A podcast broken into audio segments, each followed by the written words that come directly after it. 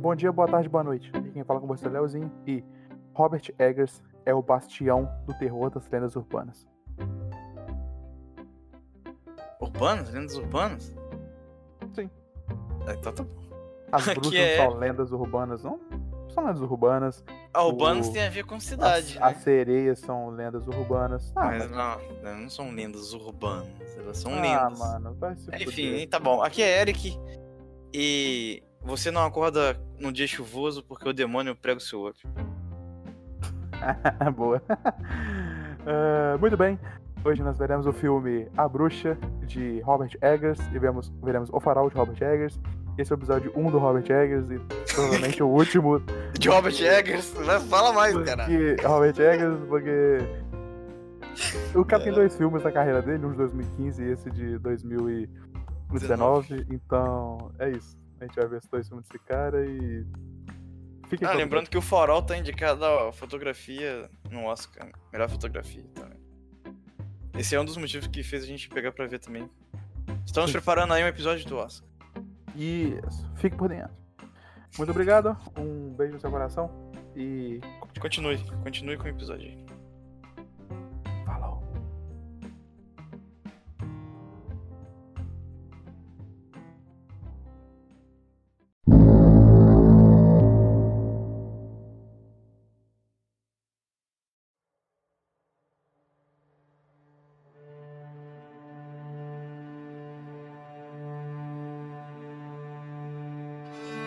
Falaremos sobre o filme The Witch. Certo, Eric? Certo? filme aí de Robert Eggers, um diretor aí em ascensão. Ele tem dois filmes lançados até hoje, então esse vai ser o primeiro episódio dele. A gente vai ver os dois filmes dele. A Bruxa, que ele fez em 2015, e um filme que ele lançou agora, no começo do ano de 2020. Ah, o filme saiu dia 2, é, saiu dia 2 de janeiro, exatamente. O filme chamou O Farol, que será o próximo filme desse episódio. Isso aí. Então, A Bruxa é, é um filme que teve um orçamento de 4 milhões de dólares, ele atingiu a bilheteria de 40 milhões. Ah, o total de prêmios que ele ganhou foi cinco prêmios. Entre cinco prêmios, é, um foi de melhor filme de terror pelo Empire Award. Ah, teve dois prêmios para atriz principal, a, a Anya Taylor-Joy, e dois prêmios para o Robert Eggers. Eric, a sinopse do filme. Então, resumo do filme. É uma família que foi pra Nova Inglaterra numa uma vila, né? Assim, podemos dizer. Ela foi obrigada a se retirar da vila por causa de questões religiosas. Eles eram, o que tudo indica, católico. E a vila ali da Nova Inglaterra, que posteriormente seria Estados Unidos, né? É chamado Nova Inglaterra lá. É, e aí eles foram expulsos daquela vila e tudo mais, e eles foram morar, morar longe, na floresta. Ah, e passou-se o tempo e tal, e até que o bebê Samuel, ele sumiu. Enquanto a Thomasin, que é a Anya Taylor, brincava com ele ali próximo à floresta, né? E assim começa é, grande problema ali do filme com questão de bruxaria, o que aconteceu com o filho, com o bebê e tudo mais. Do jeito que o Eric gosta. Isso. Então, esse filme foi considerado por muitos como gênero pós-terror. E é isso aí, Eric. O que, que é o gênero pós-terror, Eric? Então, cara, é um subgênero que um cara do The Guardian, um jornalista norte-americano do, do The Guardian, escreveu. Ele começou a escrever sobre o filme Ao Cair da Noite, de 2017, que a gente até falou sobre esse filme aqui, que o Felipe odiou, deu nota 1 pro filme. Aí ele tava pensando, né, o jornalista lá, ele começou a categorizar os filmes de terror como pós-terror e o terror normal. O terror normal a gente pode botar aqui Invocação do Mal, Atividade Paranormal, It, que são filmes mais. é, que foca mais no susto, né? Que foca mais em. menos no terror psico- psicológico e tudo mais. Eles focam mais no sustinho, é mais comercial. E o pós-terror, ele, ele é mais assim, suspense, um drama, até que a, a merda estoura no final do filme. É assim, eu, eu coloquei essa merda história no final do filme é por mim mesmo, não é pelo jornalista, não. Porque todos os filmes de pós-terror que eu vejo, a merda história no final do filme. Ó, outros filmes que, que, ele, que consideram-se pós-terror. Tem Corra, Hereditário, Ao Cair da Noite e A Bruxa. Midsommar, também, que é aquele do. Que eles vão lá pra um, pra um negócio na, na Suécia e tem todo um negócio lá de. Enfim, é um filme de pós-terror também. Considerado, mas assim, não é um, um gênero oficial, entendeu? Não existe assim, ah, esse filme é, é pós-terror oficialmente, não existe isso. Eu acho esquisito também você chegar e falar que é um pós-terror. Eu, eu, prefiro terror psicológico, que é, ou você joga um suspense barra terror psicológico. Que é aqueles filmes que vão tendo drama, vão tendo relação entre os personagens, até que. E não tem susto, ele tenta te dar medo ou aflição de uma outra forma, entendeu? Sem ser por meio do susto. O famoso jumpscare. Não, é difícil você ver um filme pós-terror com jumpscare. Basicamente não tem. Hereditário não tem jumpscare. Mal não espera a noite. É o Midsommar não tem jumpscare. Esse aqui não teve jumpscare. Enfim. Um, observações aqui que eu tenho sobre o filme. Cara, eu gosto que no final do filme fala que ele foi baseado em diversos contos de bruxaria na Nova Inglaterra, né, daquela época. Inclusive usou documentos oficiais para basear ali esses, esses, esses, essas características de bruxaria. É, e isso eu acho uma das coisas mais legais do filme, porque trata, retrata a bruxaria com um ar de terror, um ar macabro, como deveria ser usando as mesmas características que, que caíram tipo no conto popular, né? Por causa, sei lá, por exemplo, a maçã que o Caleb come e foi enfeitiçada. É, igual tipo a Branca de Neve também, que tem a paradinha lá da maçã, ligado? Só que a, as bruxas de conto de fada, elas elas são do mal, mas não são macabras, como nesse filme. Elas usam o mesmo método. Tipo assim, tem a casinha da bruxa no meio da floresta. Isso é muito coisa de Disney, tá ligado? Muita coisa de filme da Disney. Mas isso são relatos mesmo, que botavam medo na galera de verdade, entendeu? Antigamente. É...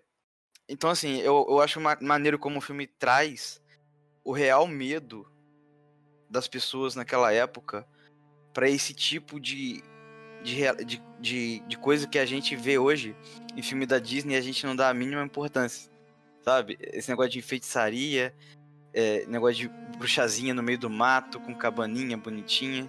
É, e outras coisas, tipo o, o ritual que elas fazem. É, por exemplo, o ritual de ficar jovem. Vira e mexe você vê uma bruxa da Disney, sei lá, uma bruxa de filme de criança querendo ficar jovem para sempre. Mas ali a gente vê que o ritual que a bruxa, a bruxa usou, porque é, é, ela era velha, né? Aí pegou o Sam e depois mostra ela com a faca no, no moleque ali. E logo depois mostra ela moendo ali, batendo no pilão, assim, sei lá, num negócio de socar ali, tá ligado? Então, assim, não é explícito, mas sugere que ela, ela triturou o Sam, o Samuel, naquela paradinha e jogou o, o, o corpo do moleque triturado no corpo, em cima do corpo dela pra se, se banhou banhar. nas. Exatamente, tá ligado?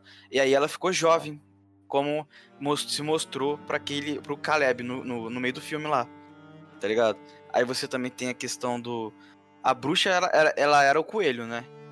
Ela Sim. foi, ela a bruxa se transformou num coelho e, e, foi guiando o Caleb até a casinha dela lá, tá ligado? Então essas coisas de contos de fadas que hoje em dia caiu no conto popular assim, antigamente era o terror, mano. E a gente vê como nesse filme aqui, os caras têm muito medo disso, sabe? Eu achei mais legal desse filme aqui é como ele traz isso pra gente. Né? E, e, é interessante também ela se transformar, principalmente nesse animal de coelho que você mencionou, que o coelho ele simboliza tipo a fertilidade, a primavera, que dá uma espécie de contraponto no caso deles, porque eles estão chegando no inverno, a comida está escassa, muito diferente da primavera, é, e a fertilidade tem muito a ver também com o novo começo, com o ciclo, né? Então, com o crescimento. Então, você vê que a família tem um novo ciclo porque ela acabou de mudar para aquele local no interior e tal, não sei o quê. E, e o coelho, como ele representa esse negócio de ciclo, de uma nova vida, de novas experiências, paradas, é, o que faria sentido também até o ponto da da Thomasin se transformar na bruxa, né? Porque seria como se um novo ciclo dela, um novo começo dela, um novo nascimento, entre aspas, dela, porque ela nasceu agora como uma bruxa. Então acho que a simbologia do coelho para mostrar esse nascimento, essa formação dela numa bruxa é muito interessante. É, e, e, esse todo esse englobamento para ela chegar ao ponto de virar uma bruxa, né, Eric, é um, uma parada do filme muito interessante, né? Que no final você vai estar tá percebendo que a construção é, foi bem lenta e bem sutil ao longo do filme para transformar numa bruxa, né? Primeiro você tem lá o, o rápido Sam, é, obviamente a bruxa se aproveita do Sam, igual você fala, ficar mais jovem, né? Aquele ritual macabro dela. É, mas foi legal porque foi o primeiro ponto que a família começou a romper as ligações dela e duvidar um pouco da, da. Porque eles começaram a pensar, porra, a Thomasin tá cuidando do bebê, do nada o bebê sumiu. É, uhum. Tipo assim, obviamente foi a primeiro baque assim, falar, ó, Thomasin fez merda. Até que a mãe é. dela nessa época começou ela já. É, Aí depois o Caleb morrendo depois de ser enfeitiçado. Sendo que o Caleb some é, com a Tomasin na floresta, a Tomasin perde o cavalo da família. É, e depois ela que acha o Caleb também. Até o pai dela joga isso na cadeira e fala: Como é que você some com seu irmão e você acha ele? Você é a bruxa, com certeza você é a bruxa. É, aí vai juntando isso, mais o, depois que a gente descobre no filme, né, que o bode era realmente o demônio, que a Tomasin estava certo naquele negócio. Que né, o demônio falava com as crianças e as crianças cantavam a música do demônio, pensava que ela estava falando alguma coisa específica para, sei lá, uma brincadeira de criança. Na verdade, realmente era uma adoração que eles falavam que o Black Philip, né? Ah, ele Black domina o céu e a terra, é um... É, vai, vai, vai é... estremecer a terra, não sei o quê. Sim, Black exatamente. Black então, Philip, Black Philip. As, a, o pai e a mãe dava foda para isso, achava que era uma brincadeira de criança, mas a irmã começou a perceber um negócio muito estranho naquilo, e, querendo ou não, depois foi estabilizando a família. Até que ela, a, a quem percebe isso e fala com o pai. O pai até acredita em determinado ponto, mas depois é, ele vê que abre a mão assim, né? Uh, o demônio também, de alguma forma ali, né? É, a parte da colheita tá acabando, eles tendo que caçar, sendo que o pai dela não é um caçador, muito menos um agricultor. Você vê que ele estraga a colheita. É, o pai dela, o pai tem que caçar, ele não consegue caçar também. Você vê que ele não consegue armar magia em locais certos. Ele, porra, ele erra o tiro, estoura a própria cara praticamente. Quase, ele, o cara podia morrer ali, tá ligado? É, aí quando ele vai essa, as paradas de caça e, colheita, porque ele não tem como as paradas da, da família ali é, para sustentar, é, e para caçar ele precisa ter armamento, precisa ter de armadilha. Ele vende a taça de prata lá, né? Aquela, aquela, aqueles talheres de prata da família, da, da mãe, e, e, não fala nada e bota a culpa na filha, né? Então, mais uma coisa aí que vai somando com a filha. O Rapto Sam, o Caleb morrendo e, e, ela estando presente tanto quando ele sumiu quando ele aparece. É, a menina sendo culpada pela essa taça pela mãe. É, as crianças cantando a música do demônio o tempo inteiro e, e, e, tipo, chamando a própria menina de bruxa, né? Usando a irmã dela de bruxa. Uhum. Então acho que isso tudo em conjunto foi juntando e ao longo do filme, é, é, ainda mais quando ela vê no celeiro ali aquela bruxa, né? E as crianças ali também perto, e as crianças morrem ali pelaquela bruxa. Uh, aí ela vê depois o diabo ali matando o pai dela, e a mãe dela vendo isso, depois que o pai dela tá morto e começa a atacar ela, é, e ela tem que matar a própria mãe, a Thomasin. Então, quando chega nesse ponto, eu acho que, tipo assim, ela quebra um determinado ponto o personagem que ele simplesmente é, abandona qualquer tipo de fé que ele tinha tipo assim, passa pelo outro lado, sabe? Naquele sentido meio que, vamos dizer, um pouco clichê. Se um lado não pode me ajudar, se Deus não me ajuda, eu vou pro outro lado, sabe? E, e quando, e quando você pega ali, ela fala com o Black Philip, né, naquela parte, é, é muito interessante porque você fala, caralho, essa menina tá ficando louca. Aí quando o Black Phillip responde, você fala, nem fudendo. Caralho, nem fudendo que o Black Phillip tá realmente respondendo essa menina. tipo, o cara era realmente o demônio, ele se transforma, você vê ele passando por trás dela como aquele, aquele envolto, né? Ela fala, ah, não sei escrever meu nome. Nossa, pode deixar que eu vou guiar sua mão e eu vou escrever pra você. Uhum. Então tem muito esse negócio também de, como dizer, o demônio armando arapucas, Eric. Entendeu? Arapucas, mas eu acho, cara, que aí entra outra coisa. Será? Será que o objetivo do demônio era recrutar a filha o tempo todo ou era recrutar a mãe? Porque você vê que a mãe é que ela tem a fé abalada. É, no meio do filme, por exemplo, ela já fala com o com William que ela não consegue mais acreditar em Deus e essas paradas, né? E ela vai falando ah, eu não vou conseguir mais. É, aí ele fala, é, ela até conta o sonho que ela teve há muito tempo, que tava do lado de Cristo e ele era um marido, não sei o quê, e ela fala que não consegue mais pensar assim, não sei o quê. E, e você vê, a, a, a menina, ela é jogada, os filhos são jogados um contra os outros, a, os filhos são jogados contra eles, os pais, e ela que tá no centro da parada toda, assim, tipo, ela que perde as ligações, tipo, o marido rouba, é, tira o negócio dela lá, mente pra ela, a, a Thomasin é, teoricamente é a bruxa, porque o Jonas e a Mercy estão falando que ela é, e as crianças são demoninho também enchendo o saco. Sei lá, eu acho que, cara, é porque eu, eu acho que a, a, eu acho que a, a, a mãe naquele momento do corvo é, tal, talvez ela tenha recusado, cara, ou, ou em algum momento ela recusou o negócio do demônio, tá ligado? Não sei, talvez, o, talvez o demônio realmente no final ele tenha falado assim, ah, deixa essas duas brigar aí, até que o bode some, você não viu o bode naquela cena, não que o bode tá ali do lado, você vê que ele some e meio que decide assim, ah, aqui sobreviver vai virar bruxa, sabe? Porque uhum. realmente as duas estavam tão abaladas que se a mãe matasse a própria filha ou a filha a própria mãe, eu acho que não teria muita diferença ali qual, qual realmente É, não teria, porque assim, não teria, elas, nenhuma das duas teriam mais nada, porque todo o pessoal da família morreu. Sim todo mundo, não tem mais família, só tinha ela, né? Pra onde a, a, a, a Thomasin iria, né? Não tinha mais pra onde ela ir. Então, mas. Então, é, exatamente. E voltando ao que eu tava falando, é, e quando o demônio faz essa arapuca toda para destruir a sanidade mental dela, fazer ela matar a própria mãe, ver todo mundo morrer, ela ser culpada, é, talvez em determinado ponto ela realmente acredite que ela realmente seja uma bruxa, sabe? E depois disso ela faz pela própria vontade dela, assim, entre aspas, né? se transformar na bruxa e ela aceita aquilo tudo que estava realmente acontecendo com ela. É, enfim, eu acho que esse caminho que ela foi sendo feito ao longo do filme, que é um filme curto, é de uma hora e meio o filme, então não é um filme tão longo. Então esse caminho que foi é, sendo construído ao longo do filme, ele foi, é, dizer, ele não teve perca, sabe? Ao longo do filme. Teve coisas que deixaram muito aberto e tal. Foi um, um caminho interessante, foi progredindo até o, até o final, para esse, esse ponto final do Black Phillip é, transformar em bruxa. Achei bem interessante. Uhum.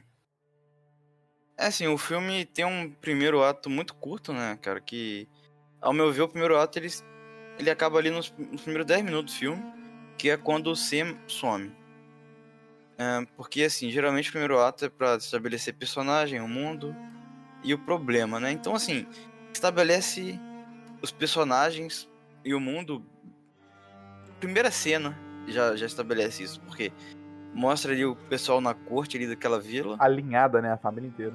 É, alinhada ali a família e eles vão ter que sair dali pra uma terra distante e, e, no meio do nada, sabe? Então, esse aí já é o mundo, né? Já fala que o mundo é naquele, naquela época, a época daquela parada é assim, eles, a religião é predominante e tudo mais. Fala quais os personagens. E o problema é que o Sen sumiu e tem uma parada estranha ali, porque nenhuma criança some daquele jeito. Né? E, e assim, eu até achei que o filme ele poderia de repente, cara, faria sentido eu tomar assim ser, ser a bruxa, porque ela tava fechando o olho, né? Assim, uhum. vamos supor. Pra gente foi mostrado de um jeito, mas pra ela foi mostrado de outro jeito, entendeu? Sim. Porque é, é realmente a criança, eu acho que ela sumiu daquele jeito ali mesmo, como, como feitiçaria mesmo, magia, tá ligado? mas uhum. poderia ter sido uma parada mundana. E, e, e, a gente fica com esse negocinho também, né? Aí a gente vê depois que o moleque, ele realmente foi pego por uma bruxa e tudo mais. Uh, e, enfim, o primeiro ato acaba muito rápido. O filme é curto, uma hora e meia. No primeiro 10 minutos já tá estabelecido tudo, já, já mostra o lugar que vai se passar o filme. Porque é um filme com o cenário, os cenários são, sei lá, três, é, provavelmente. Tipo... O começo que tem aquela corte ali. é, não, nem se passa. Eu nem tô contando. Eu tô contando a casa do lado de fora. Eu tô contando de dentro, dentro, da casa. E a floresta. É a floresta. É, é isso, sabe? O filme, o filme é... E são tipo o quê? Os cinco personagens só? Cinco, Sim. seis personagens, tá ligado? Não, o filme é pequeno, assim, nesse sentido. Sete, pô. Black Phillip é o personagem. Black Phillip, Cara. então. Black Phillip é. É, então, aí o segundo ato, ele é bastante longo, sabe? Porque o primeiro ele, o filme tem uma hora e meia, o primeiro ato é 10 minutos, o filme continua sendo longo, assim, no segundo ato, mas ele, ele é interessante por, pela possibilidade da Thomasin ser uma bruxa mesmo. Porque assim, faria sentido na trama. E, eu, e tem aquelas coisas que indício, né? Que o bebê some com ela, o Caleb some com ela, o Caleb volta com, pra ela.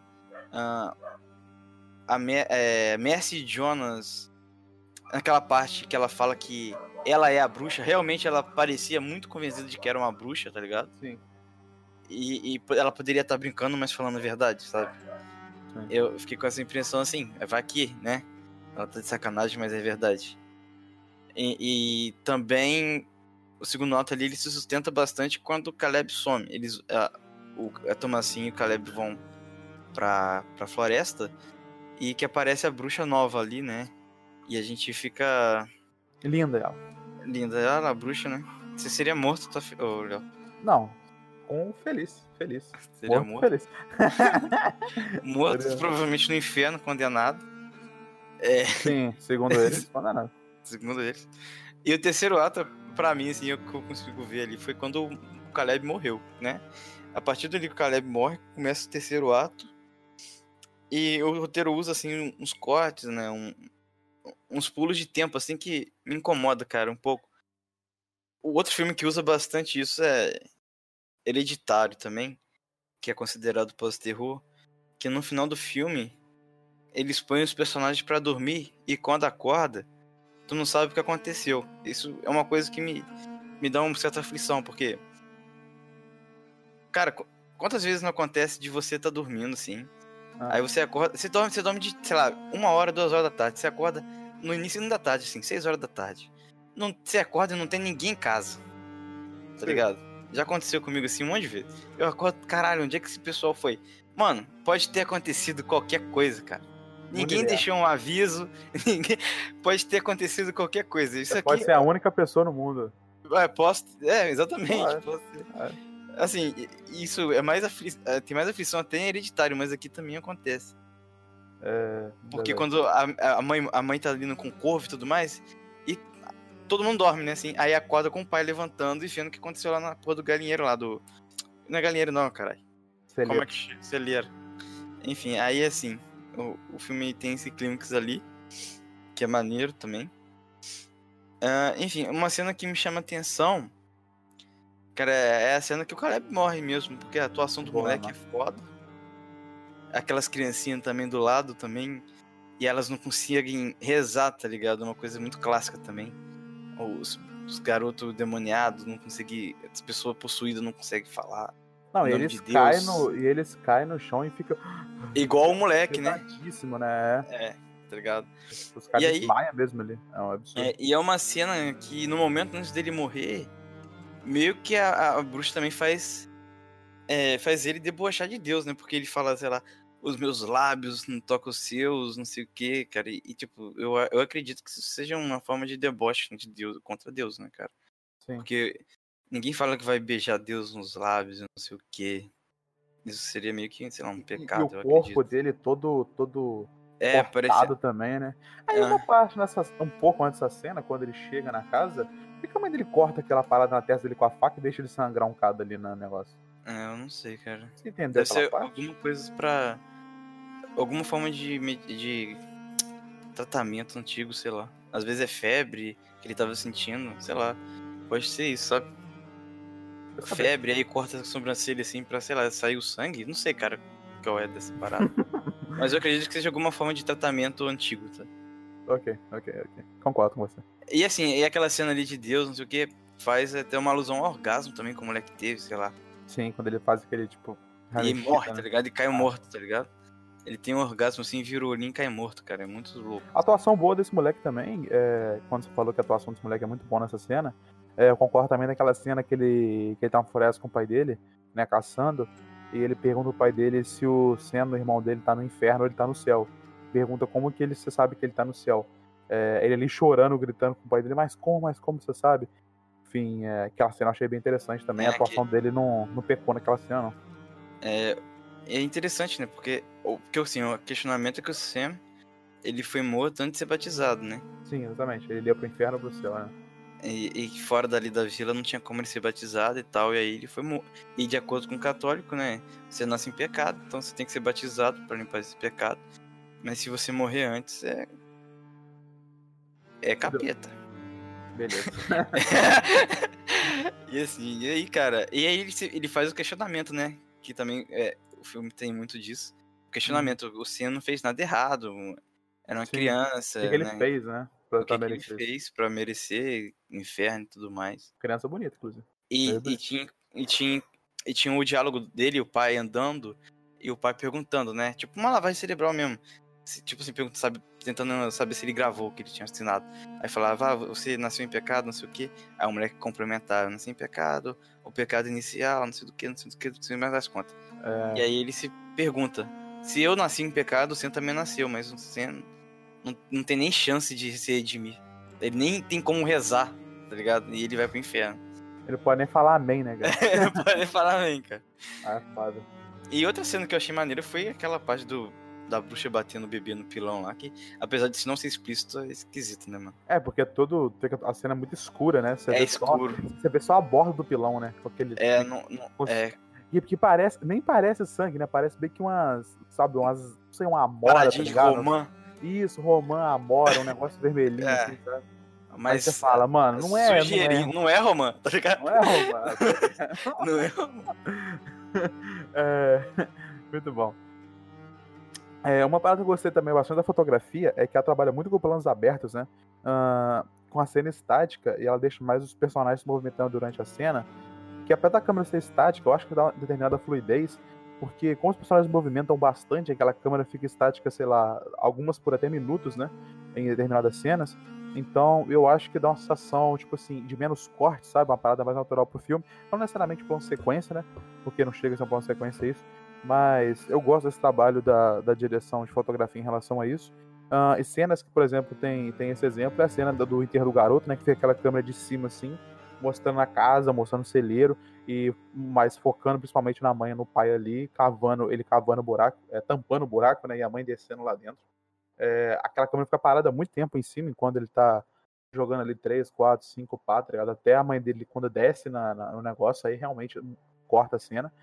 É, quando também o, o, o cai o tronco morto em cima do pai, né? Fica tipo. O pai fica lá com o tronco morto, tipo, ele aparece várias vezes ali, o, a cena fica aberta ali enquanto tá lutando com o Punch, várias, várias, várias, um tempo muito bom.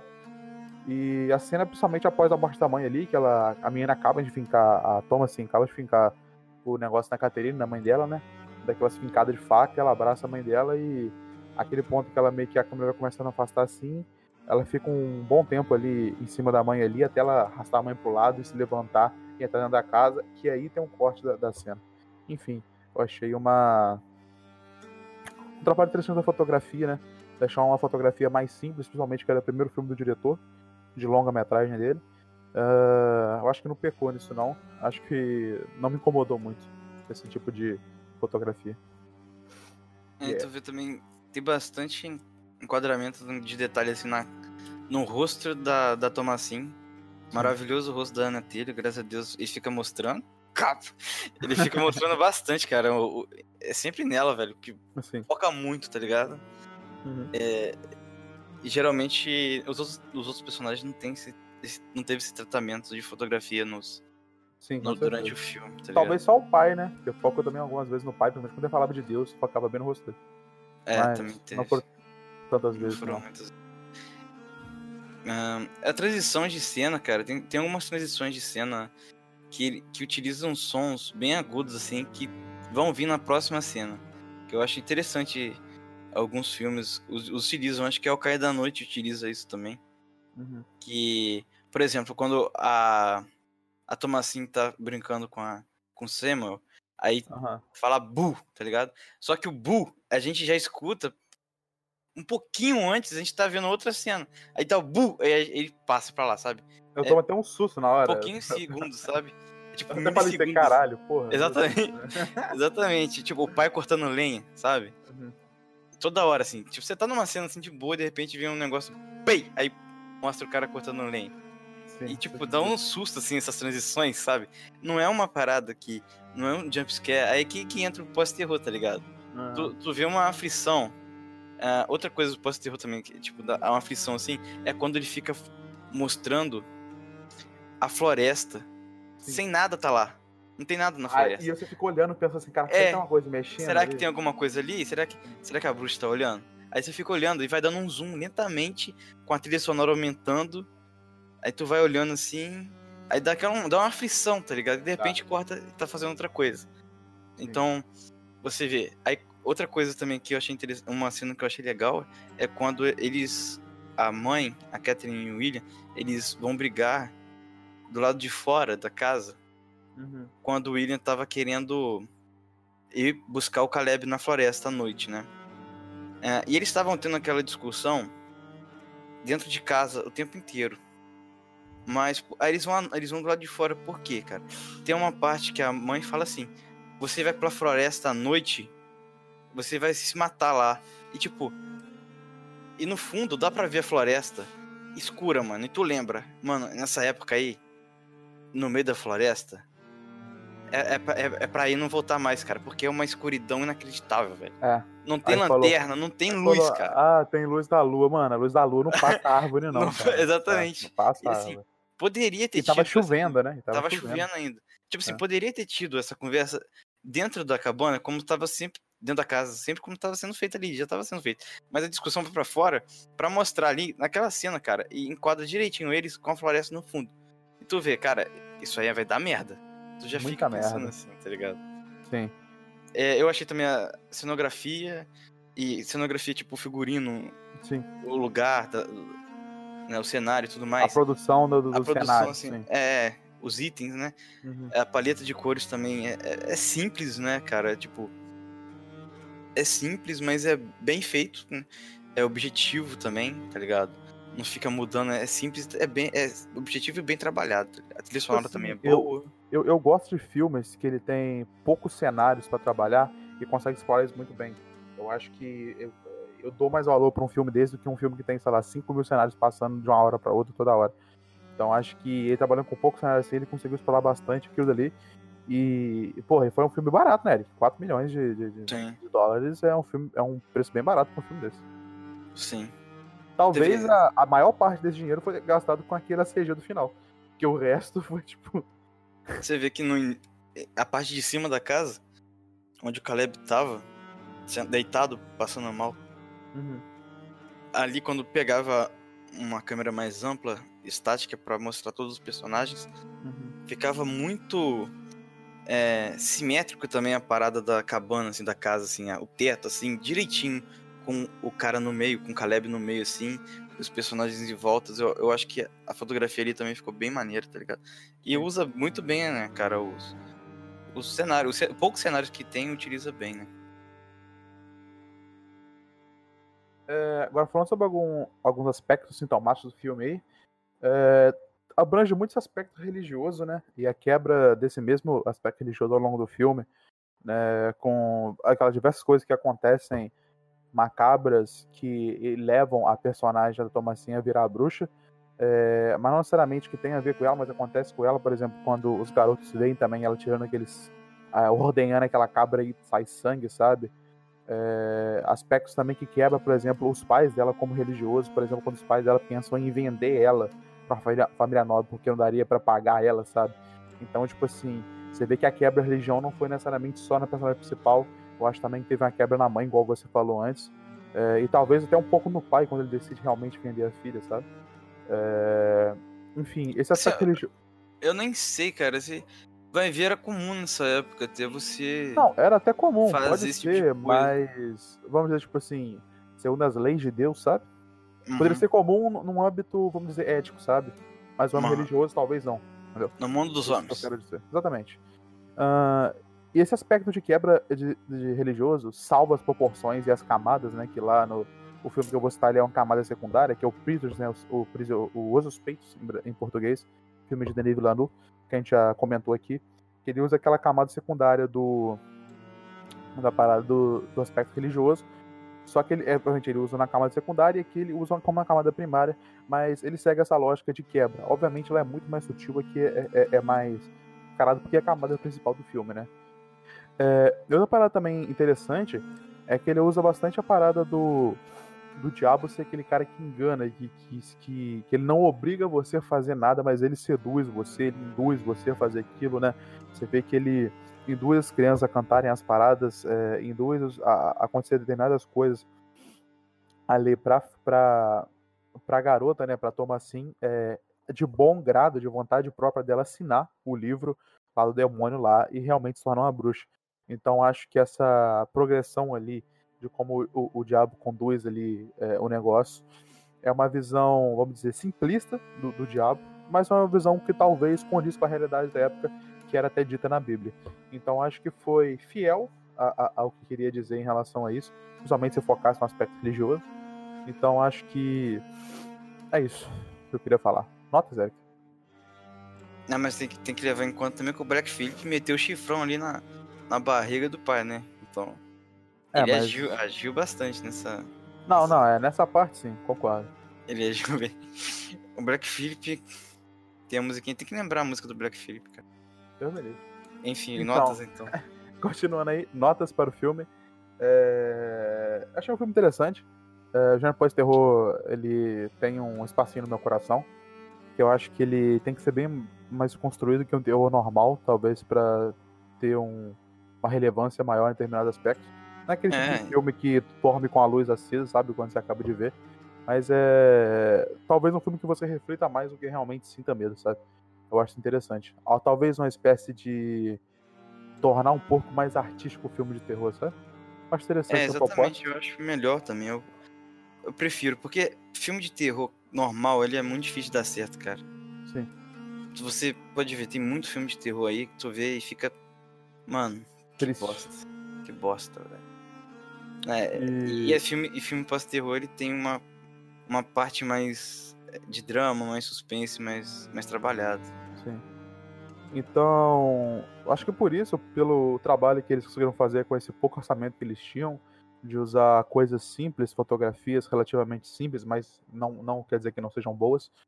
É, como o Eric falou, a cenografia é preta de cores simples, eles usaram coisas simples, ideias simples, é, usaram a parada do, do, de, do, da forma das bruxas que eles utilizaram, da parada da maçã, a parada do, de transformar em animal, a parada do ritual, colocaram a parada macabro de volta às bruxas num nível alto e e fazendo essa progressão do, do personagem, os personagens foram bem construídos, principalmente o da, da Thomasin.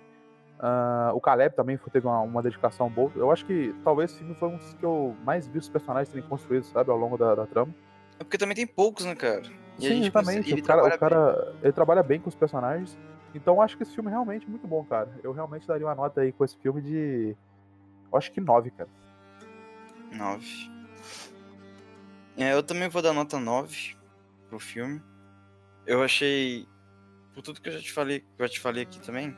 Assim, acho que não tenho muito o que complementar, cara. Eu achei interessante o fato de transformar a bruxa de novo em uma coisa macabra, realmente tenebrosa, uma parada que dá, dá medo.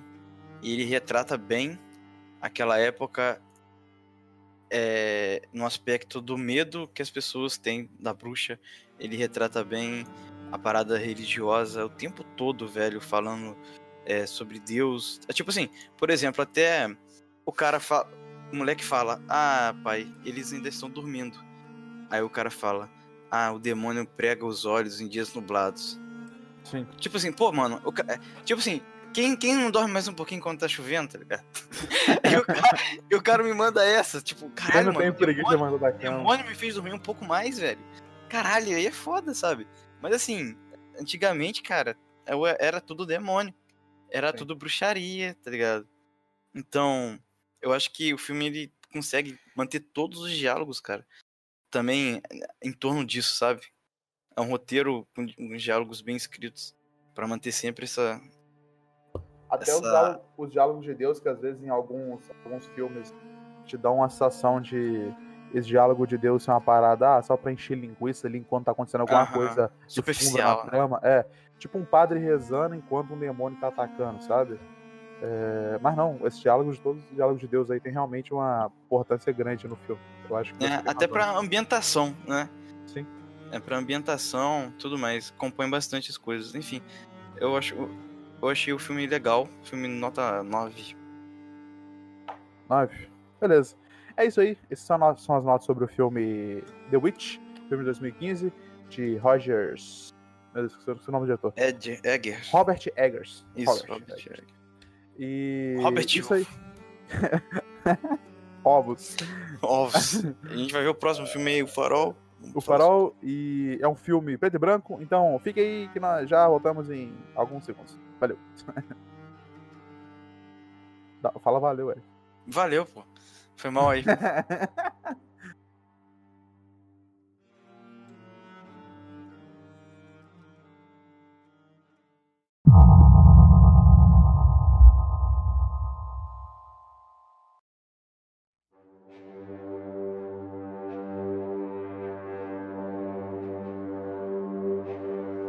O Farol. O Farol. Eric, filminho, O Farol. É, filme, o próximo filme de Robert Eggers, lançado no Brasil. Ele saiu esse ano, 2 de janeiro, mas é do ano passado, finalzinho do ano passado. Foi lançado na gringa. É, Calma aí, o próximo filme lançado? Foi o último. Ah, Ah, então. foda-se. é o último filme lançado o do último cara. filme lançado, cara. É, porque o cara tem dois filmes na carreira. Entendi. É o, é o último filme. Longa-metragem, né, pelo menos. Sim, sim. Bom. É, E então, é um filme difícil pra ler entender, hein? já, já- começando já- já falando fala- assim. Começando assim Difícil. já. Eu tô revoltado. Enfim, é um filme que saiu faz pouco tempo no Brasil, aqui pra gente. Filme de 1 hora e 50. Drama fantasia. O gênero dele, segundo é, o- Eric. Ah. Ele teve eu não entendi ainda. uma porrada de indicações aí. E seguindo aí os padrões de Robert Eggers, um filme com poucos atores e muita conversa entre eles. E sim, é, tu vê que. O que, que eu ia falar mesmo, Léo? Não sei. Deixa eu completar. Caralho. É, de atores aí, nós temos. Ah, é isso, de atores. A maioria das indicações que o filme recebeu foi pelas atuações dos dois personagens. De ator Cara. principal, que seria o Petson, Robert Peraí, e ator coadjuvante, e conv- coadjuvante, que é o William Defoe, Cadê que é o macabro, que é o Duende Verde, né, do Homem-Aranha. Sempre será. Coadjuvantes. Coadjuventes. Beleza. É, Ah, e fotografia também, tá no Oscar aí de fotografia, pô. Tá concorrendo na fotografia do Oscar. Exatamente. O Farol, um filme muito bom. Um filme preto e branco. Mas falaremos mais sobre os detalhes do filme pra frente. Damos só Isso. uma introduçãozinha. Então, primeiro, Eric, a sinopse do filme. Resumo do filme. Sinopse. É, sinopse, porque resumo eu não vou conseguir. a, sino- a premissa do filme. É, Você tem um farol que ele precisa ser cuidado, certo? Aí você tem Alguém um lá no chefe- Farol. É, senão ninguém cuida. Aí você tem o chefe do farol, que é o Thomas Wake. E chegou o ajudante, o Ephraim Winslow, é, pra cuidar ali, pra ajudar a cuidar do farol. Só que o chefe, ele não não aceita que o Winslow é, suba até a a luz do farol. E, e ele trata muito mal também o Winslow, chama ele de cachorro, não sei o quê. E, enfim, aí começa essa dinâmica entre os dois personagens. Com coisas de sereia, com coisas de alucinação, bebida e um monte de merda que a gente tem que tentar decifrar por horas e com conhecimentos que a gente não possui, como mitologia gregas e tudo mais. Maldito seja. Tá bom. É isso, sinopse. Com rage no final. Beleza. Então, como o Eric aí falou, é, é um filme onde que tem dois caras aí que eles vão lá pro farol. E se passa basicamente o filme no farol, é, todo mundo isolado e só esses dois personagens, né? Sim. E, inclusive, é, esse cara gosta de usar poucos personagens, né? Lá, é, então, usou, lá usou seis, né? Mas bota duas crianças que não fazem praticamente nada. Então tinha quatro personagens ali rodando entre eles a, a trama. Enfim. Você tá roubando minha fala aqui, ó. Relacionando com o filme Bruxa, né? Então, é, o diretor Oh, traz à tona assim, os perigos de lendas relacionadas ao mar. E lá ele traz coisas relacionadas ao, à bruxaria, né? É, e as coisas macabras também é, relacionadas às lendas, mitologia que o cara fica falando. Ele cita lá David Jones, né? Que é o que a gente sabe do, do Piratas dos Caribes, né? que é o cara do holandês voador. Enfim, aí assim, a Disney, ela sempre transforma essas coisas. Sereia, tem a Ariel bonitinha. David Jones é o cara legalzinho. Tem sériezinha de sereia em Miami, não sei. Já viu essas séries? Já, já, já, já. Nossa, aí as pessoas perdem a noção filme do perigo. De sereia, filme de sereia. Perde a noção do perigo que é a sereia. É o demônio encarnado, é a mulher demônio. Que ela hum. te seduz e te mata. Matar os marinheiros. É, o que as mulheres fazem, geralmente. E aí, o, o, o ator, o ator não, o diretor, ele traz é, essa, essa, esse medo de volta também pro filme, tá ligado? Relacionando esses aspectos ele gosta, né, cara? Esse cara gosta, gosta de, de, de, ressuscitar uns medos, vamos dizer, primordiais. Prim, é, prima, primordiais. Do, da, da, do, da Idade do Média. Universo, é, do universo, assim, que o nego tentou embelezar ao longo dos anos. Ele vai lá e fala, mano, isso aqui não é assim, não. Vamos botar isso não aqui é em outro lugar. É, é, muito interessante essa dinâmica dele. Acontece tanto na bruxa quanto aqui, né? É, usando esses vários elementos aí de esses vários elementos do, dos marinheiros, né? Tanto que usa muito, né? Principalmente o Thomas Wake, né? É... E você vê que ele tem uma porrada de versão com um monte de coisa, né, cara? Porque o cara, ele. É. é tipo, porra, no, no ataque caivota. É, tem que brindar na noite. Tem que brindar à noite, porque senão você vai ter azar no outro dia. Tipo, o cara tem uma porrada de superstição pra. Relacionado de marinheiro, mesmo, né? De marinheiro É. mesmo.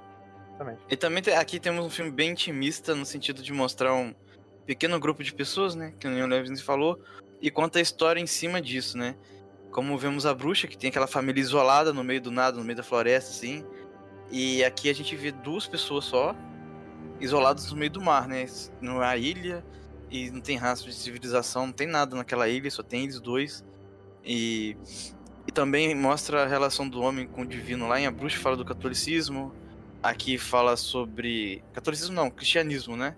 Uhum. que tem a questão da bruxa, o demônio, o cristianismo em geral e não o catolicismo, que é mais focado também. E nesse aqui relaciona lendas, né, mitologias sobre o mar e essas coisas assim, e como isso influencia nas pessoas de forma isolada, no meio do nada, os caras sozinhos, é o, meio influenciando os caras, né, os personagens.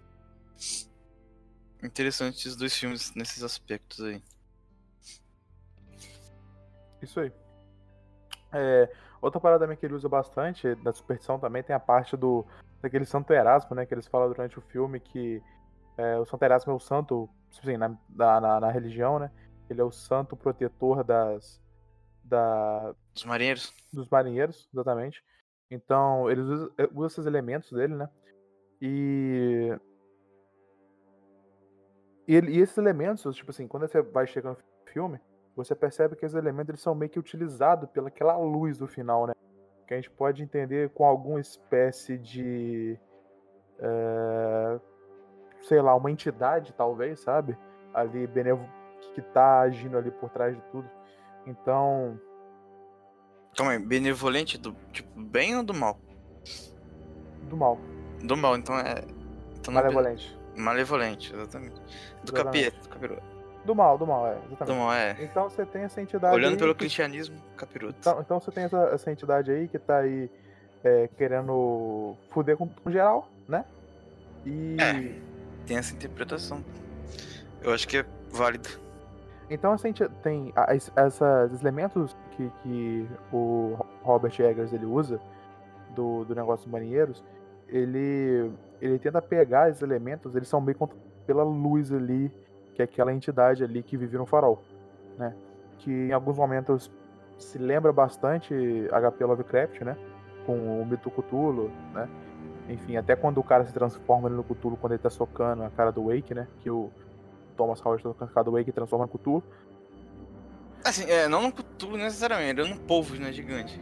É, a representação povo, do Cthulhu é um povo, né? É, Tipo a Lula gigante, sei lá que porra é que É, é. porque o Cthulhu, na real, ele não tem forma, né? Tipo, é, seria impossível descrever ele, mas algumas descrições é, mínimas dele seriam aquele negócio de um, um corpo gigante, a cabeça de polvo e asas, sabe? Uhum. Mas o Entendi. ponto é que, tipo assim, ele utiliza elementos dos marinheiros como se ele controlasse. Porque igual aquela gaivota caindo na cisterna que tava fechada, que ele fechou aquela cisterna, tem uma gaivota morta lá dentro, sabe? Contaminando a cisterna dos caras. Uhum. Então, assim, é, determinadas coisas acontecem ali e parece que foge um pouco da realidade, sabe? Não, não exatamente as alucinações que ele teve, aquele negócio da sereia ali que a gente vai falar pra frente, mas também, tipo assim, tem coisas básicas ali que parece que, que a luz ali é, manipulando aquilo por trás, sabe? Enfim. Uhum. Ah, mano, eu achei o filme também, cara, o início dele é, é uma, é uma crítica geralmente bem rasa de que as pessoas fazem, mas eu achei o filme arrastado. É dizer, pra qualquer filme, né? Filme arrastado, não sei o que. Porra, mas é uma lentidão no início, cara. Assim, é, a gente vai saber os nomes dos personagens só depois de 30 minutos de filme. É, é muito bem longe, depois, cara. Né? Eu até, eu, eu, até me perguntei, cara, qual que é o nome desse cara mesmo? Só que o filme não tinha me mostrado o nome dele, então eu não sabia. Eu não deveria saber. Né? e aí, tipo, a gente não sabe nada sobre o personagem. Uh, é um intuito mesmo do diretor não deixar a, gente, deixar a gente sem saber sobre o personagem, né? É, mas sei lá, isso incomoda. E a gente continua sem saber também, porque o cara mente, né, sobre o passado dele, o Weasel, o, o, Wake também, ele fala que era marinheiro, não sei o que, de repente pode não ser, porque ele falava que tinha perdido a perna num determinado negócio, depois fala que perdeu de outro jeito, e isso aí ativa o, o sinalzinho de merda acontecendo do, do Mislo, que esse cara tá de sacanagem comigo, não sei o que. Então, a gente não sabe bem. Os personagens são muito dualistas, Fechados. sei lá. Fechados não, eles são muito, sei lá, a gente não sabe. Abertos, na verdade. A gente não. Não dá pra saber o que, que eles são de verdade, né? Entendi. Concordo com você nesse ponto. Mas é, eu acho que o filme quer mesmo deixar a gente assim, sabe? Sem saber, para tentar criar uma, uma coisa de suspense, de tensão. Assim, que sinceramente não funcionou para mim, cara, também, esse pra filme. Mim não funcionou também não. Pra não, não me criou nenhuma tensão esse filme, sinceramente, cara. Parecia muito um filme que só acontecia as paradas e eu saía absorvendo. Ia vendo, é. Então, por isso que eu acho que não chega nem a ser um filme de terror, assim. Porque em A Bruxa, a gente falou lá que ele, tipo, pós-terror, porque ele tenta te afligir de outras maneiras, ele, ele bota você vendo uma coisa sei lá, ele ficava focando a floresta e a gente ficava imaginando o que tinha lá. E aqui ele tenta fazer isso, mas eu não sei porque não me pegou, tá ligado? Também ele não. tenta fazer isso, mas eu ele não consegui. Ele mostra o mar à noite assim, não sei o que. É. Fica... Beleza, né? Tá, show. não sei, eu achei que não me pegou esse filme aqui, cara. É, nesse é, sentido é de. É porque, eu não sei, cara, talvez. É, eu acho que os elementos do mar, eles dão mais medo em você quando você realmente tá no mar, sabe? Tipo assim, se fosse um navio navegando, talvez você teria mais medo de uma sereia, por exemplo, cantando à noite, do que uma sereia na praia, sabe? Hum, sei, não cara, sei. o que aconteceu. não sei o que aconteceu, cara. É, é Talvez aqui ele, ele mostrou mais coisas por causa das alucinações. Lá ele sugeriu algumas coisas mais, né? Na bruxa eu acho que ele sugere mais um pouco do que. Aqui, na, na verdade, é uma sugestão que ele tenta fazer para você pensar no final do filme até você morrer e não chegar a conclusão nenhuma, tá ligado? Sim. A bruxa, pelo menos, é mais fechada, sabe? Uma história que você consegue interpretar melhor, entendeu? Aqui tem muita simbologia, muita coisa assim. E acaba que o filme se perde, cara. E, e a gente tem que ficar pensando depois. Mas eu não tô afim de pensar muito nisso, cara. Eu acho que talvez o filme, tipo assim, é, obviamente ele tem simbologia, mas talvez, eu acho que o pessoal talvez pense demais nesse filme. Talvez seja uma coisa muito mais simples e muito mais comum do eu que não realmente tá uma fonte. Eu não será, tipo assim, se a gente pensar por esse lado, foi uma história mais simples. É um cara que chegou ali, ele ficou maluco, vamos supor assim, Sim. ele ficou maluco, o Robert Pattinson, no caso, ele ficou maluco, esquizofrênico, começou uhum. a pensar um monte de coisa do Wake, e o que a gente viu era alucinação, e o Wake era só um cara rabugento e chato pra caralho. E não queria deixar que ele entrasse no posto dele, sei lá, de cuidar do farol. Mas não tinha nada a ver com o fato de ser. É, poder mágico, sei lá, alguma coisa assim. É, pode ser que seja só isso, lá, pode interpretar, né, também, de outros jeitos. Pode ver que a sereia que tava no colchão dele era um totem para tentar deixar o cara maluco pensando é, na sereia. Ele, ele, chegou nessa conclusão e mostrou pra gente, né? Que ele falou: Sim. Ah, você deixou um totem lá de sereia e por isso que eu, que eu fui na praia lá e vi uma sereia, por isso que eu sonhei né, aquele sonho dele que ele tem ali no começo, aquele corpo na água e aqueles troncos vindo. Aí depois, quando ele conta que ele foi um lenhador, e depois você descobre o verdadeiro nome dele e que ele matou um amigo dele, você pensa, pô, esse pode ser o corpo do amigo dele. É, naquele primeiro Né? sonho que ele teve, que vem os troncos de madeira e tem um corpo na água, provavelmente era o corpo do Winslow, né? Que o nome dele de verdade, do personagem do Robert Pattinson é Thomas Howard, um negócio assim, né? Isso, exatamente. E o ele, ele de deixou verdade um é amigo dele morrer na- na- quando ele trabalhava de lenhador, por isso que ele saiu de lá. E ele pegou o nome desse cara, que era o Winslow. Então faz sentido aquela cena só depois que a gente descobre que era, ele era, lenhador. Porque aquele Sim. monte de tronco na água não fazia sentido nenhum pra gente. Exatamente. Então, e, e do nada ele é puxado pela sereia e pro fundo da água, né? É, e morre, né? É, Só que e- ele acorda. Só que ele acorda, porque ele tava sonhando, mas depois ele vê aquela sereia na água, toca nela e tal, até que, tipo assim, ele vai descendo, ele toca no rosto dela, aí desce pelo peito dela, aí vai pela, pela cintura dela, e quando chega ali que você vê Na a cauda, cauda, ele sai correndo, né? Porque ela também começa a gritar Aham. assim, ela acorda. Então, assim, é, provavelmente pode ser. tipo, ele interpretou como alucinações quando ele quebra o negócio da sereia, é, mas pode ser, não ter sido, né? Pode não ter sido alucinação. É, Até porque você percebe que é um negócio meio místico ali, não é um negócio aleatório simplesmente também, jogado, gratuito, né? E Exatamente. eu tava pensando que também o cara poderia ter feito isso, o Wake poderia ter feito isso com o antigo ajudante também, né? Botou porque ele tava no mesmo colchão do ajudante e o, e o Etote tava no colchão, então poderia ter feitiçado o amigo e o amigo sofreu das mesmas alucinações que o que o Winslow barra Thomas Harold tava tendo, né? Então poderia ser uma, uma, um sacrifício para a entidade do farol.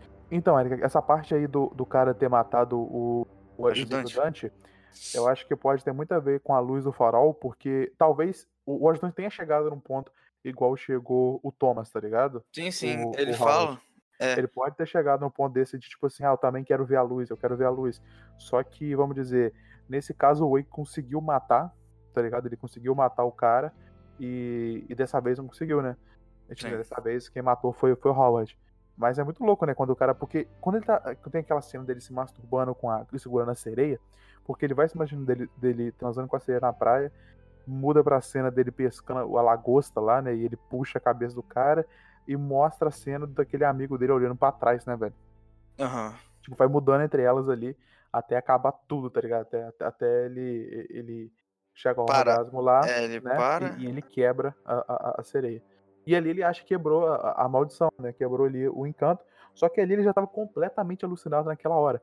Porque antes disso também, o Wake, quando ele tá no, no farol lá, que ele vai embaixo do farol ali, ele vê aquele tipo meio que um, com um tentáculo se arrastando ali, uma gosma caindo, né?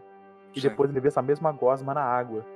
Ou seja, talvez foi realmente o, o, o Wake, naquela forma de gosma dele, sabe? Se realmente é uma forma, ele meio que tenha contaminado, jogado aquele bicho na água pra contaminar elas. É, eu acho que o Wake ele era só um humano mesmo, ele não assumia forma nenhuma, tá ligado? Eu acho que ele era um humano controlado pelo Cthulhu, vamos falar assim. Não, sim, sim, mas tô falando, tipo assim, eu acredito também que, que não, ele pessoalmente não fez isso. Mas acredito, tipo assim, a- exatamente, eu concordo com você. Ele foi controlado, mas, tipo assim, não deixa ser ele, né? Fazendo as bagunças. Sim. É. Eu concordo com você nesse ponto. E também tem a parte que ele acha o diário do. do Wake, né? É, e esse achar o diário dele foi o ápice da, da, da, da loucura dele, né? É, de ir que- contra. É, também de ir contra o cara, né? É, e, e ele chegou na conclusão, tipo assim, na cabeça dele máxima, né? Nossa, eu entendi tudo que tá acontecendo aqui, né? E, Os caras são filho da puta. Né, e, e, tipo, tirando essa cena, outra cena também que faz um, um adendo é quando ele começa a socar a cara do. Ele começa a socar a cara do, Do Wake. né? E, tipo, ele vai socando a cara, do nada muda pra cara do melhor amigo dele, né? Que, que ele matou lá. Depois muda pra cara da sereia e ela passa a mão no rosto dele. Aí depois ele soca de novo, o cara tá cheio de coral com tentáculo segurando o pescoço dele, sabe? É como se ele fosse uma própria sereia, né? Sim, Ele tava exatamente. fantasiado de sereia ali, que foi bizarro. Exatamente, era, era um negócio. E antes Estranho, disso, tinha né? os tentáculos também do Cthulhu atrás, podemos dizer assim. Agarrando Sim, o pescoço do, do Winslow. Sim, sim. Eu acho que foi nessa cena aí que começou a briga por causa do diário que ele achou. Porque o, o Wake tava colocando lá que o cara era um merda, trabalhava tudo errado, e ia pedir pra não pagarem ele, alguma coisa assim. Sim. Falou que ia tomar o ele cara pra casa fudendo- sem Fudendo indenização. É, fudendo o cara. E, e assim, parecia até que eles eram meio amigos, né? Apesar de ser Porque os caras tava bebendo todo dia, não sei o quê. E quando acabava a bebida, os malucos iam no querosene, velho, que loucura. Hum. Eu acho que isso tem a ver também com o, diretor queria, ter, sei lá, deixar entendido que a alucinação ia aumentando de acordo com eles bebiam. E quanto mais eles bebiam, talvez, não sei. É, não Sim, sei, é mas. porque o cara vira realmente um alcoólatra ali, né? No meio do Ah, filme. ali. porra, os caras estão tomando querosene. Pra mim, ele morreu de tomar querosene no final. ele É. foi tomar um ar, ele, ele pegou o, o foguinho do farol, beleza, foi lá tomar um ar na água e finalmente deu o baque do querosene. Morreu, aí as gaviotas vieram comer ele. Não é possível. Entendi. Não é Entendi. possível. Então ele morreu de querosene. Morreu de querosene. O que faz Não é sentido. Não tem como, Porque cara. qualquer um que toma querosene. Ah, alguma morrerá. coisa tem que dar. Alguma coisa tem que dar. Eles botaram melzinho no querosene pra dar um saborzinho melhor. Tá Caralho, maluco. aquilo. Aquilo foi realmente. Foi realmente absurdo aquela parte. Ai, ai. Não, não tô zoando, não sei se foi por causa disso, mas é uma forma de ver também, vai que. Uma forma, como é que pode dizer? Cética de se ver é que ele morreu por causa do querosene. Sim, sim, com certeza. Ai, enfim.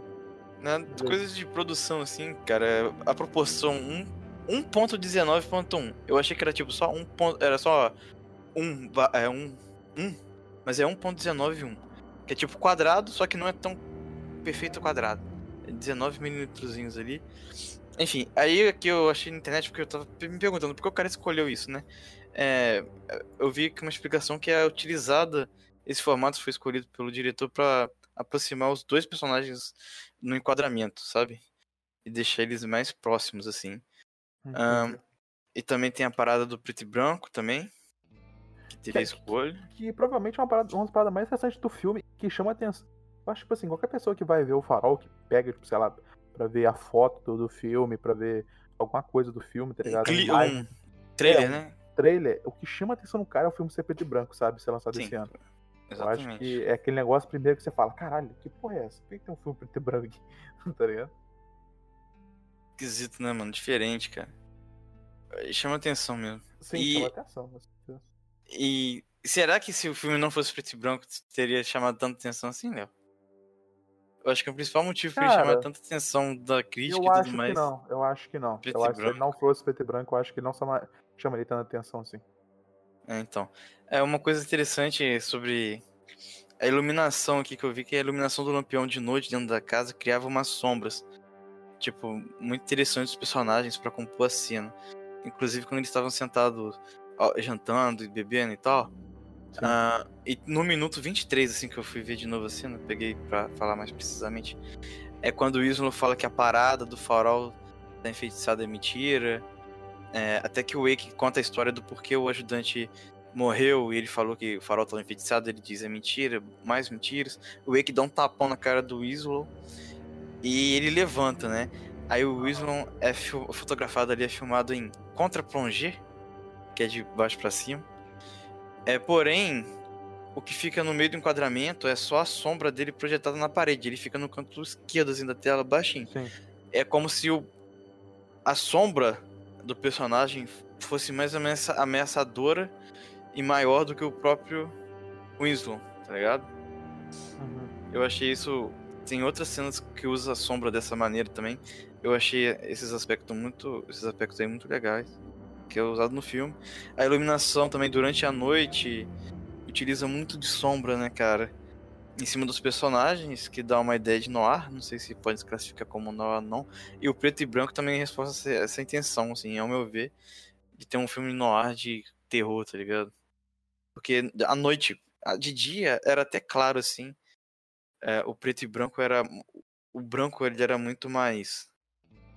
Ele tinha mais destaque, né? O branco, durante o dia. Sim. Muito não- mas à noite era um brilho desgraçado. E tu vê que em alguns momentos, até do lado assim da tela, que isso ficava preto, né? Já que era quadrado, ficava Uhum. preto e, e emendava junto com a lateral do filme, a lateral do. E dava só um do de vídeo, alongamento, né? É, aí parecia que o, o- o- Parecia que, tipo assim, o vídeo do filme era só um pedacinho, sabe? Porque o resto era sombra, tá ligado? Sim. É interessante. É, também tinha umas. Você diminuiu o campo de luz, né? Que você tinha. É, é. E as fotografias também, né, os cenários assim do que pegava do farol de longe e tal. Era bonito pra caramba do lado de fora, assim, era bem fotografado também. Ah, pode ser. É, outra coisa também que chama atenção aí é o, o, som, né, cara, daquele farol que não para um segundo, que eu quase, tenho quase certeza que é, o som, que é o som do farol, mas que ele não para um milésimo de segundo e, cara, e é extremamente irritante aquilo. Você pensa toda hora, meu Deus, para isso, pelo amor de Deus, momento mais É. ouvido. É assim, eu- nos momentos mais tranquilos do filme ele até parava, mas, mas quando tinha alguma cena de tensão assim, ele ficava tocando no fundo. Será que era o som do farol mesmo? Eu não sei, cara. Acho não que é, né? Porque isso. farol emite som pra, pra galera achar, né? Ah, é? Também tem É, som é. além do, da luz? Tem, tem, tem. Ah, tá. E o cara pode ouvir o som de longe, né? E. E tipo assim, outra. Ah, lembrei de uma parada também que eu ia comentar que eu tinha esquecido. A parte também do. que eu acho da luz mística lá, talvez. Talvez. Um, um aspecto meio de Cthulhu assim. Talvez seria, interessa eh, seria também interessante no controle ali daquelas coisas ali do, do, do, mari- ah, do marinheiro. Talvez aquilo. Quando ele mata a gaivota, isso, isso- é interessante. Ah, é Quando ele verdade, mata a gaivota, falar. O, o, É, o vem a tempestade, né? Ele fala o assim: ah, vento muda, o é. vento mudou, vai vir tempestade. Mano, e a Exatamente. tempestade é tipo um mês de tempestade. É um Mais- mês, não mais até porque também a gente também não tem muita percepção de tempo nesse filme, né, Sim, cara? sim, pode ter sido, sei lá, dois Muito meses de tempo. tempestade, tá ligado? Sim. Mas, tipo assim, as próximas cenas do filme, todas, todas são, são tempestade. Não tem nenhum momento que eles saem da casa com Tão de tempestade boa. tão de depois boa. de que ele matou aquela gaivota. Sim. E aí eu penso, cara, a, a, a morte da gaivota não necessariamente é, pode ter a ver com com o negócio, sabe? Mas talvez, tipo assim, não tenha, tenha a ver a morte da gaivota com o, As tempestades. a tempestade. Mas talvez mesmo aconteça o fato de, de, de talvez aquela luz con- que controla tudo, ela forneça esse negócio de tempestade, sabe? Tipo assim, ela cause as tempestades. Até porque que chega aquela onda que entra dentro da casa, né, velho? Bate ali e quebra o, o vidro da, da casa. É. Ele já tava embaixo da mesa quando a onda quebra em cima, né? É engraçado isso também. Será que eles já estavam esperando a onda entrar dentro da casa? Provavelmente devia ter Não, uma eu- onda muito é, é grande. porque ele também estava se protegendo da chuva, né? Que tava com o roteiro na casa inteira, porque não parava de chover tinha meses. E aquele lugar, a- igual ele falou, o próprio cara fala, mano, isso aqui é muito sucateado. Tá? É, então, mas se tu parar pra ver na história, né? Falando da história de novo. Uhum. A parada da gaivota, se matasse a gaivota ia trazer azar, né? Aí o Uhum. cara vai. acaba, destroça a gaivota. Ele não Não. só mata a gaivota, não. Uma ele- cena foda, né, mano? Ele destroça a gaivota, velho, batendo, tá ligado? Não, e é uma e- cena foda, porque É uma, é uma cena de violência, né, cara? É gratuito, demais, né? Cara, O cara muito. parecia que ele tava é, liberando toda a frustração que ele tava tendo ali do que o cara chamando ele de cão, chamando ele de não sei o quê. E você pode ver que ele, ele trazia isso desde lá de fora, que teve diálogo que eles falavam que Sim. a galera lá do, da, da lenha lá, que ele trabalhava no lenhador, também falavam, tratavam ele desse jeito, já, sabe? Então, sei lá, parecia que ele tava extravasando a raiva dele ali batendo na gaivota. Esse amigo dele tratava ele assim, né? Também. Então, Só que ele pegou e. Aí quando o amigo dele precisou. Tipo assim, ele não matou o amigo dele necessariamente. Só que quando o amigo dele. ah, Ah, tu vai viver ou vai morrer? Que ah, não vou ajudar não. Valeu. é tipo uma morte. morte é, deixa de ser um. um É, ele matou, né? É, assim, não sei. É, Tem alguma coisa jurídica pra omissão de. Depende. omissão de ajuda. Omissão de ajuda, sei lá. Depende da lei do país. é. Ah, quando você atropela uma pessoa e não ajuda, você vai preso, tá ligado? Então, é tipo isso. Ah, mas enfim, voltando lá, aí, cara, aí depois que ele mata a gaivota, vai tendo aquele, aquela panorâmica até lá em cima que mostra que o tempo é, virou, né? O vento virou. Aí depois tem o diálogo do cara falando, o William Defoe lá falando com, com o personagem do Petson falando: Ah, o vento virou, então a, calma, a calmaria tá agora, mas depois vai vir uma tempestade foda. E você vê também que é tipo atrapalha também a questão de o navio que eles iam pegar depois de nove meses. Uhum. E também tem a questão de que o, o personagem ali, o Wake, cara, eu acho que ele não queria que o. O carinha fosse embora da ilha. Porque no dia que ia chegar o, o navio, Ele é embebedou o cara. E aí eles Sim. dormiram até mais tarde talvez o navio tenha passado e eles não pegaram. Né? E, e quando ele tava tentando fugir com o bar- barquinho de salva-vida lá, barquinho, sei lá, pequenininho, aí chega o cara com o machado e quebra ele e fala, ah, não quero que você vá embora, não sei o quê. Então possa ser que, ah, voltando àquela teoria de que ele tava dando o, o, o, o Winslow como sacrifício. Ele não queria que o cara fosse embora até ele virar o sacrifício, que ele morresse para a chama do Cthulhu, sei lá. Alguma coisa assim, né, mano? O filme esquisito até, mano. É, e tipo assim, eu acho que o Cthulhu faz sentido, principalmente quando a gente vai falar do aspecto automático, foi a questão da luz do farol, né? O que é a luz do farol? A luz, que que serve, pra, que, pra que serve um farol, Eric? O farol serve pra quê? Você tá no meio da tempestade, um navio, ele não sabe para onde que ele tem que ir, tá com muita névoa, ele vê aonde que tá com a luz, então ele sabe que tem um farol, tem gente lá e tem um abrigo pro cara lá, quando ele tá no meio da uhum. tempestade. Então, o farol de alguma. O aspecto normal do farol já é um aspecto de salvação. Entendeu? Então, é, a luz do farol ali, sabe? Ter um aspecto de ser iluminada, de trazer alguma verdade em relação ao cara. Até que ele fala, né? Os seus os olhos queimam, você não está pronto para a verdade. Até que ele alucina, né? Que aquele cara, ele vai no farol ali, né? Que ele tá sonhando. Ele encontra uhum. o cara lá, tipo, aí ele olha ele mesmo, olhando para ele mesmo. Aí ele olha para trás, tá o cara nu com a luz dentro do olho dele, lembra? Tá o Wake nu com. ah, é, teve essa cena também. Entendeu? Full, full, louca também, né? Porque ele vai pegar um cara que tá no chão e era ele mesmo, e aí o cara atrás que tava tipo com a luz é. dentro do olho. Foi, foi, foi, realmente louco mesmo. Esquisito. Mas... Esquisitíssimo. Mas o ponto é que essa cena, eu acho que ela reforça a ideia de. Essa cena reforça a ideia principal do que? do farol dá uma espécie de iluminação, porque o olho do cara estava iluminado. Então dá essa ideia de salvação. E quando ele fala, vocês vão entrar no ponto para a verdade, não sei o que, eu acho que isso foi realmente aconteceu no final do filme. Eu acho que o Thomas Howard, ou Winslow, como se preferir, é, ele não estava pronto para a revelação. Então quando ele olha para a revelação, quando ele chega na revelação, eu acho que ele não está pronto o suficiente e, e, meio que ele é renegado por aquilo, sabe? O que é uhum. é estranho porque na ideia do HP Lovecraft, né, isso, como vamos assim, vamos chamar ele de cultista, esse o Wake, os cultistas eles sempre querem trazer novas pessoas para o culto, sabe? Tipo assim, fazer as pessoas saberem sobre a revelação, exatamente. Só que esse cara tem mais a ideia de manter aquilo para si sempre e sacrificar outras pessoas para aquilo continuar só com ele, sabe? Então, acho que essa é uma diferenciação bem vamos dizer, específica, sabe? De, de, desse cara, porque a ideia dele é mesmo de sacrifício, né? Então o Wake provavelmente queria sacrificar o, o, o Howard mesmo. Enfim. É, da é forma que, que, a gente tá interpretando, né? Sim, sim, da nossa Eu acho que esse filme aí, cara, cada um interpreta o que quiser também. Esse que é o foda desse filme aí, cara. Pra mim, eu acho que faz mais sentido isso, sabe? Do cara querer matar o ajudante, não sei o quê, e ele acaba sendo morto. E aí o ajudante vai ver a luz que tanto queria como o outro fez, só que o outro conseguiu. O Wake conseguiu matar. E é, dessa vez o ajudante conseguiu matar o Wake. E aí deu ruim pra caralho e ele morreu na praia. É isso. É isso que é o filme, acabou. Eu tô satisfeito. eu tô satisfeito com essa... Eu também acho que essa teoria é a mais plausível de todas. E concordo que ela provavelmente tá é, Agora, você pode ver simbologia, você pode ver. É, pode interpretar da forma que você quiser essa merda desse filme. É, mas enfim, Fala vamos pra notas? Não. notas, notas. Tá xingando o filme aqui na minha ah. Merda é uma expressão. Notas? Você não quer dar nota, não? Você que dá nota primeiro. Eu já falei. No... Ah, é, eu começo, né? Beleza, é. notas.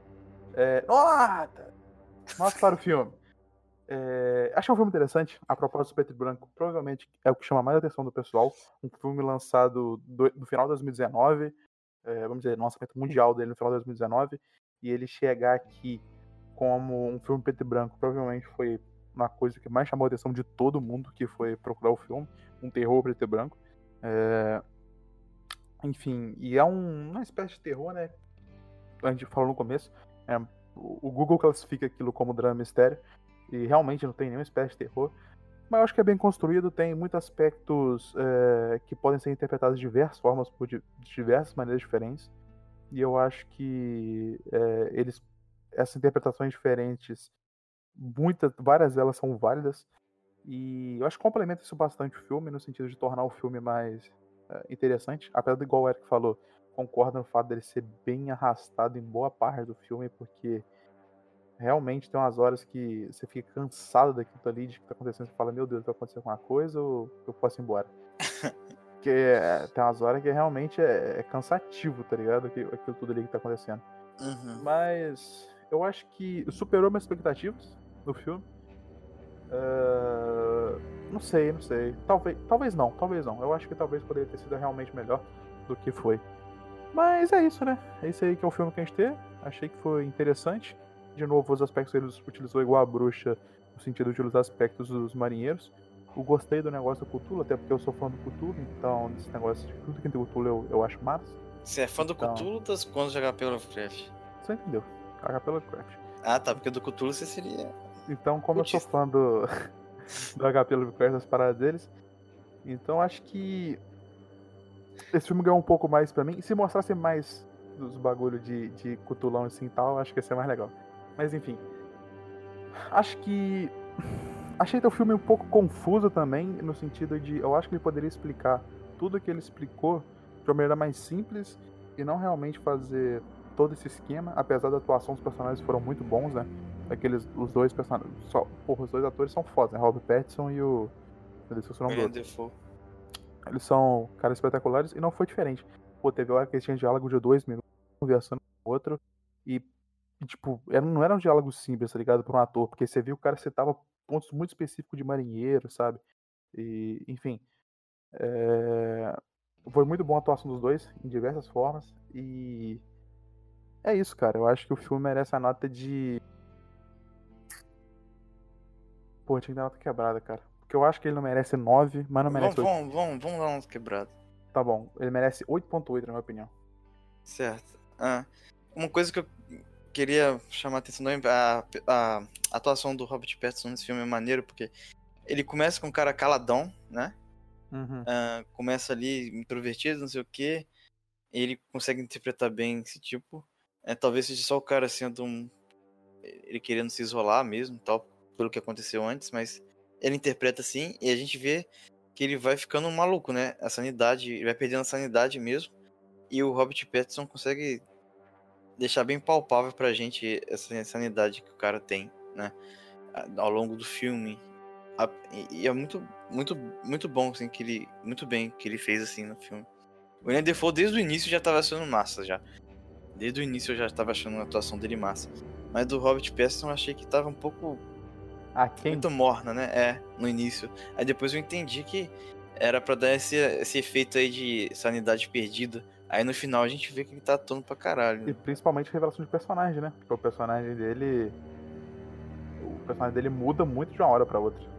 É. Porque quando você descobre que ele já matou um cara, que o nome daquele não é realmente é aquele, e que ele usa esse nome pra, tipo assim, ele ser um, que é um nome livre de, de, de acusações e tal, é um nome limpo, né? Vamos dizer assim. É, você fala, caralho, filha da puta. É. Você achava que era só um lenhador lá do Canadá que queria ganhar um dinheiro. tá ligado? Enfim, é, eu vou dar nota. Eu dou nota 7.8 pra esse filme aqui. 7.8. 7.8 porque, Ah, cara, aí, aí é né?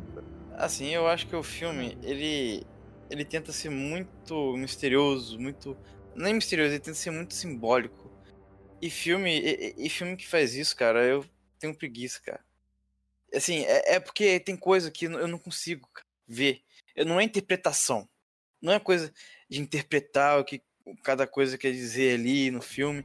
É coisa. é, você tem que ter conhecimentos de fora, sabe? De outras mídias, de outros. Que você não consegue botar é, para entender o filme às vezes. Tem, eu já vi na internet outras, outras paradas que eles começam a falar de mitologia de Prometeu, Ícaro, não sei o que, e esse cara se- eh, significa isso e aquilo.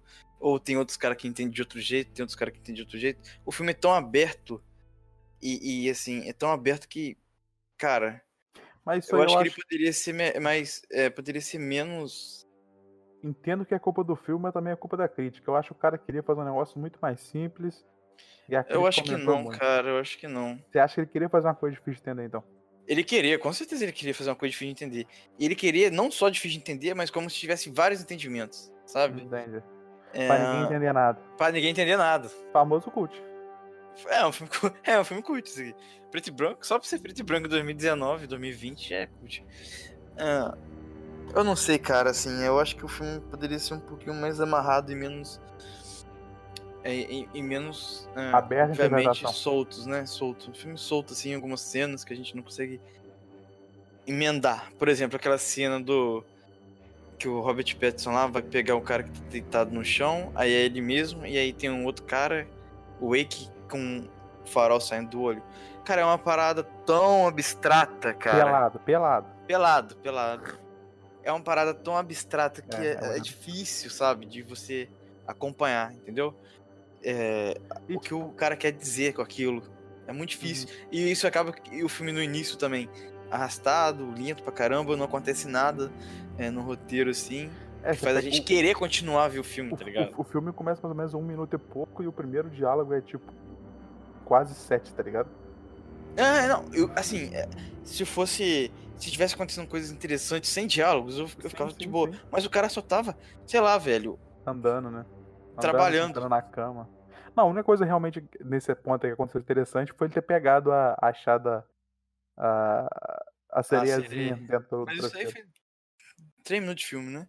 Né? Depois, aí depois eu acho que o filme, assim, não tem um- uma coisa assim que me pegou de verdade no filme, no Chamou roteiro, atenção, né? que me fizesse ficar preso ao filme pra tentar descobrir o que, que tá acontecendo. Eu tenho a impressão de que se eu fechasse o filme, eu, eu, eu não ia ficar com, ah, o que será que aconteceu naquele filme? Eu ia falar, foda-se, saca? Eu não ia Uhum. querer saber o final, o desfecho. Porque eu já tinha certeza que o desfecho ia ser uma parada que seria aberta e que a gente não ia conseguir ter uma coisa sólida pra gente. Sabe? É complicado, cara. Eu- filme assim, às vezes, eu acho que é muito complicado, cara. Eu, eu acho que. Você acha que filme assim faz um desserviço? Não, não. Não faz um desserviço. Hum. Porque é necessário também, né? Não vamos, vamos dizer, tipo, o Martin Scorsese lá falando parque de diversão da Marvel. Se todos os filmes fossem parques de diversões, não ia ter graça. interpreta- interpretação de cinema, não ia ter né, arte, sei lá. O que se quiser não botar. existiu incêndios da Denis Villeneuve, né? Então, mas. É um mas é- sim, mas aí também é fechado, você consegue entender tudo. Não, Não, tem sim, tanta concordo. simbologia. Não, concordo com você. Bem, um exemplo disso também que o Farol que me lembra muito Donnie Darko, cara. Que é um, deixa, deixa tão aberto, tão aberto, tão aberto o final. Que, porra, é igual, quando a gente acabou de ver o filme, eu achei que tinha três dimensões, tava falando ao mesmo tempo. É. Ele achou que era duas, e na internet o nego falava que tinha sete. E aí, mano? Sabe? É, é nesse nível. Sabe? É um filme assim, tá ligado? É um filme assim. Então, é, é por isso que eu dei nota baixa pra Donnie Dark também. Eu acho que eu tenho um problema realmente com filmes assim, que tentam ser muito simbólicos e muito. E, e se perde em roteiro e história, sabe? Que eu não acho tão amarrado assim o filme, cara. Eu não acho. Ele fica jogando cenas, tipo, ah, o cara tá se masturbando olhando pra um totem de sereia e de repente, pô, joga cabeça de cara na, na armadilha de caranguejo, joga é, sereia, jo, jo- caralho, meu irmão. Que porra é essa? Sabe? Ele tá transando com a sereia, É, é Acho que psicodélico demais pra mim, entendeu? Entendi. É, Você... Enfim, é isso. um eu sou mais assim- Bon John Ho. Entendi. Denis Villeneuve. Você quer- Isso Não, mas, ah, ah, mas esse filme tem uma cena de comédia. Aquele cara peidando. É, o cara não parava de peidar. aquele- Ele jogou aquele bagulho lá fora, só que o vento tava contra ele. Animal, né, Muito cara? bom, muito bom, cara. Enfim, mas É. não chega perto de. Bom John Ho é um gênio do- da ironia e da comédia. misturado com, com assuntos sérios. Então, assim, Mas é entre isso. esse filme e a bruxa, a bruxa é muito melhor pra mim, cara. Não, Muito. com certeza. Esse não deixa de ser ruim. Eu acho que, igual o do Dark, é um filme necessário, é um filme pra se pensar, é um filme interessante, mas, vamos pôr assim, se eu tivesse um top 10 filmes da minha vida, o que eu acho difícil de eu fazer porque é complicado, mas se eu tivesse um top 10 de filmes da minha vida, esse filme não entraria, sabe? Dá pra eu achar Sim. interessante pra caralho o filme. É, ou, por exemplo, você veria de novo? Eu não pegaria pra ver esse filme. Não, de não veria de novo. Então. Só se um amigo meu viesse aqui em casa e falasse, pô, Léo, esse é um filme meio diferentão pra eu ver. Eu falava, Nossa, pô, mano, diferentão. diferentão. Eu, aí eu Pô, falei, esse é pô, diferentão. assim. é diferentão, entendeu? É, um, é interessante. um por tipo assim. um, preto e branco. Se o cara virar e falar assim, eu quero um diferentão. Aí eu falei. Ah, um falando de filme de Cthulhu, já que a gente tá aqui, vai, vai sair um esse ano aí que. Em breve aí, o Leozinho não tá, tá querendo fazer, mas vai ter um listão de filmes que vão sair. O filme mais aguardados por nós em 2020 vai ter um filme de Cthulhu que chama A Cor que Veio do Céu, uma parada assim. A Cor que Veio do Espaço. E é um filme tirado, tirado de Hum. um conto do H.P. Lovecraft. Diretamente mesmo. É uma adaptação, tipo, It, a coisa, de Stephen King lá. Hum. Esse aqui vai ser um- uma, adaptação de H.P. Lovecraft. Não é igual esse filme aqui que tem algumas inspirações, tá a única ligado? adaptação que eu dou moral até hoje. Aquela adaptação é do caralho. Calma aí, cortou o que você falou. A única adaptação Que eu dou moral até hoje é o O Nevoeiro. ao Nevoeiro também. Top o Nevoeiro é bom pra caralho aquele filme, né? mano? Enfim, aí esse Enfim. ano aí vai ter esse filme aí da cor que cai no céu e vai ser legal, vamos ver. E depois a gente vai fazer um listando aí com Filme do Oscar. Filme, não, é, filme do Oscar também. A gente vai fazer um episódio do Oscar. Enfim, Vai falou isso. 7.8, 8.8. É isso aí. 8.8, 7.8. É... Esse aí com a bruxa. É nóis. Valeu. Até mais. Valeu, até o próximo.